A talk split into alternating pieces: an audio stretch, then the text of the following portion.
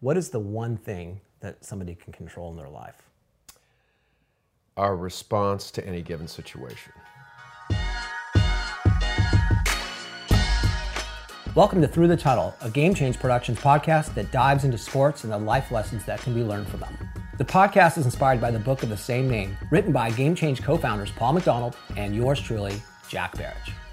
On the show today, Paul and I discuss how the biggest contributor to stress in most people's lives is lack of control in the situations we find ourselves in, and how really the only thing we can control is how we react to the things that come our way. We hope you enjoy the show, and please check us out at GameChangeNation.com or on one of our social media pages.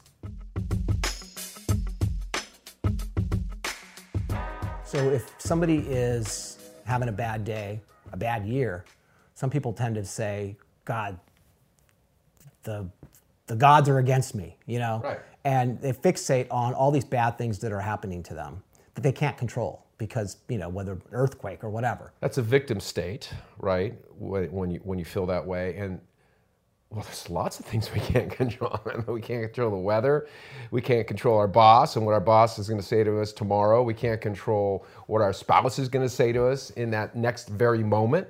Uh, the Earth is spinning at a thousand miles an hour, and we don't even know it. And there's there's millions of things that are happening that are literally out of our control. So, um, so something happens in our world, in our life, and it's all about sort of seeing that and paying attention to that, and then responding. We can control and what our next action would be, our next thought or feeling or what what that would be. That's what we can control. That's really that is really it. And so what we need to do is give up on the control thing and just focus on us. Focus on what we can do to have the life we want to have. Right. And I think most people they they don't really believe that they they have control over that because they feel like these are things that are happening to them, as you said, a victim state, um, and um, they get caught up in the negativity of the things that are happening rather than how they react to it. Correct. So it's so important to understand, and I don't think most people do understand the fact that we are empowered. We're powerful people, we're powerful beings. We can have the life we want. So we all have that ability to do that. So what happens, Jack, is that things happen, circumstances happen in our world, in our life. Right. And we start to not believe that anymore, right? Yeah. We start to believe that God, maybe things aren't possible. It hasn't worked for me before. And so we beat ourselves up. And what we what we tell ourselves is so incredibly important in every moment. You know, you know, how come I haven't had that, you know, found that perfect woman for me or that perfect man for me? My my my dream mate. How come I haven't had that dream job? How come I haven't made that million dollars yet? We beat ourselves up. Something must be wrong with me. And so that feeds on itself. And so we be, develop into this negative state. Right. You know, it's you go to the water water uh, cooler at, at work, and folks will sit around and talk about everything that's wrong with the place they work at, the, the boss, the this and that, and then other people come, and pretty soon you've got this group of people whose whose way of kind of dealing with their issues in life is just venting, and they create this like negative venting circle. Kind of makes them feel better maybe in that moment, like they get it off their chest, but then they go back to their desk and they still have the same problems and the same you know the same crappy uh, reality that they had what, after they you know finished talking about it with all their other friends who were like that at the water cooler.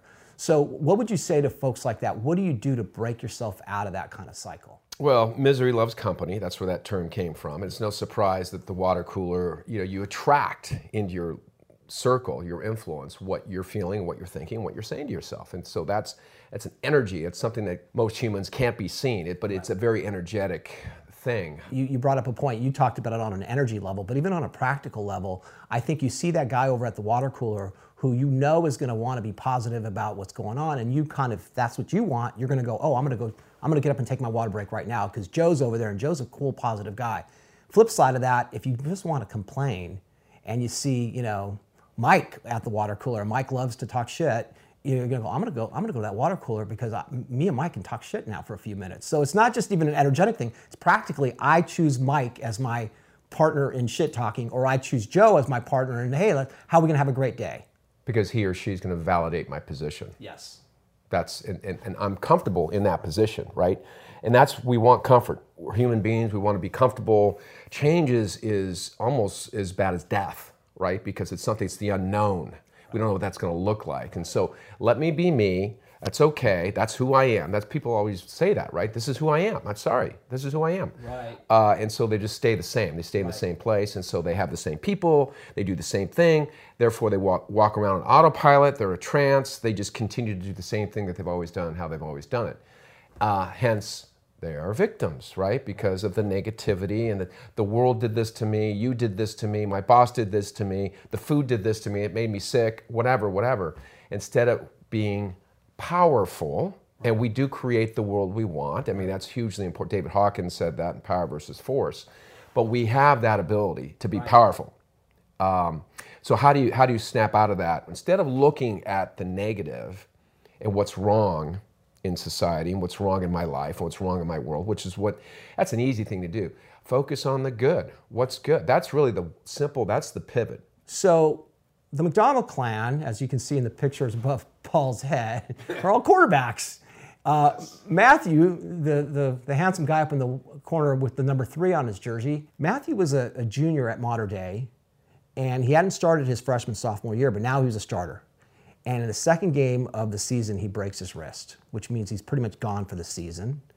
And um, if you're if you're being recruited in high school, that junior year is probably your most important year, where they're going to get the most film on you. So it was a pretty tough time for him, I would imagine. I'll let you talk about that. But to compound it, the coach at Mater Dei also told him that, hey, this kid JT Daniels, who later went on to play at SC in Georgia, he's now our starter this year, and next year it's a competition. I can't guarantee you you're going to get your starting spot. So if you don't come back and play at all, there goes your idea of playing college football as a freshman with a scholarship. You're done. You're going to have to go to community college to get that. And I don't think Matthew wanted that. So how did Matthew respond to that? He must have been devastated. It was devastating, you know, because this was his chance uh, as a junior to be the starter at Mater Dei, which is a premier, maybe the premier high school p- football program in the United States. 100%. Right? So, uh, what an opportunity to showcase his talent and his ability. And he was getting some play from a lot of colleges um, prior to his junior year.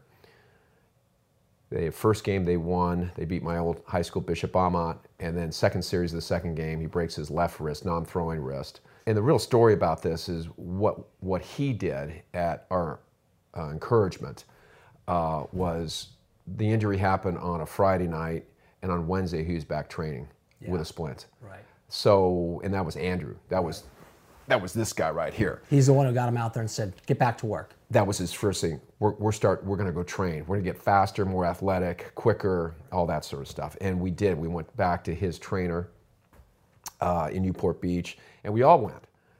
We all got up at 5:30 in the morning. All of us Right. with Matthew, and um, and got him, you know, moved him off of this feeling sorry for myself, which is a very easy thing to do. Uh, when you- something happens to people, Yeah. it's what It's we've been talking about. Yeah, it's natural. You're gonna feel sorry. Oh my, how could this happen? No, you move on. You move on, and you. What can you control? What he can control is, hey, I can get better, even though I've got a splint on my left wrist, right? No surgery was required. So that's what he did. So he was more athletic, faster, uh, in better condition after he got back. In fact, the team used him in the playoffs in a runner's mode at quarterback, not a passing mode. So they brought him in periodically to, to because he was more athletic in eight weeks. So that interesting thing is he actually became a better football player, a better quarterback, because now he was more mobile than had, had the injury not happened, he would have gone and done that work. 100% correct. That is, and that's the message of what we're talking about here.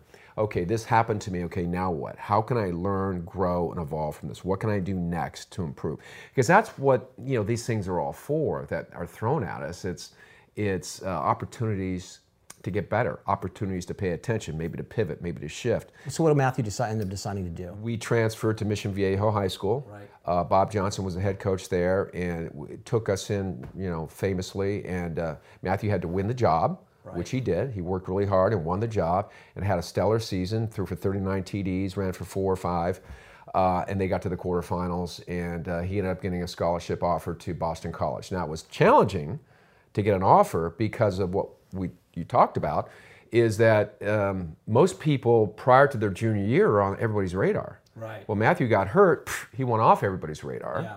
Yeah. And then he sort of resurfaced, but by then everyone's committed. You got to find your guy Right. because it's a feeding frenzy out there, especially at that position, at the quarterback position. So he, we were searching, and we, uh, we fortunately through a guy named Cam Cameron, Right. and I asked, I asked Cam for a favor, and hey, can you know, can you maybe take a look at Matthew's tape? He did. He loved it, and he uh, was very close with Scott Loeffler, who's the offensive coordinator at Boston College. Right. He liked Matthew, so we got the scholarship. So all good came out of that injury. And just to put a cap on the story, Loeffler ended up leaving Boston College, becoming head coach at Bowling Green, and uh, and Matthew followed him, and now he's the starting quarterback at, at Bowling Green. That's correct, and has been for uh, uh, two years. There was this shortened COVID year, but then Right. last year as well. Yeah. Yeah, I, I think the interesting thing is people who look back on their life, they realize when they went through a period of adversity, the growth they came through at has made them a better person, made them better at their craft or whatever.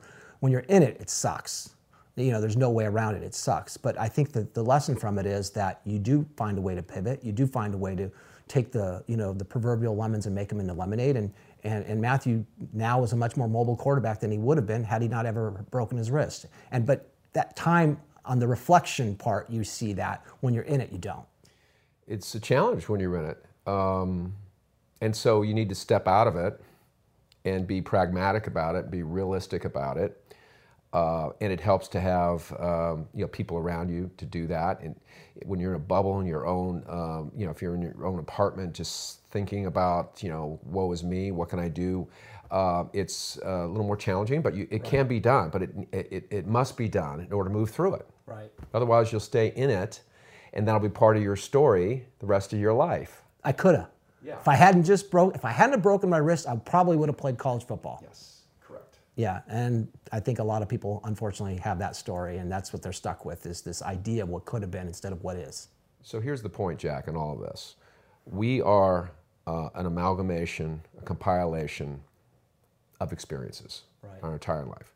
Now, there have been some good experiences, some perceived negative experiences, but whatever has come out of that is who we are today. Uh, and so I say those negative experiences most times are more important than the positive ones as long as you're paying attention to it and taking those steps to learn and grow from them to become a better you. Right.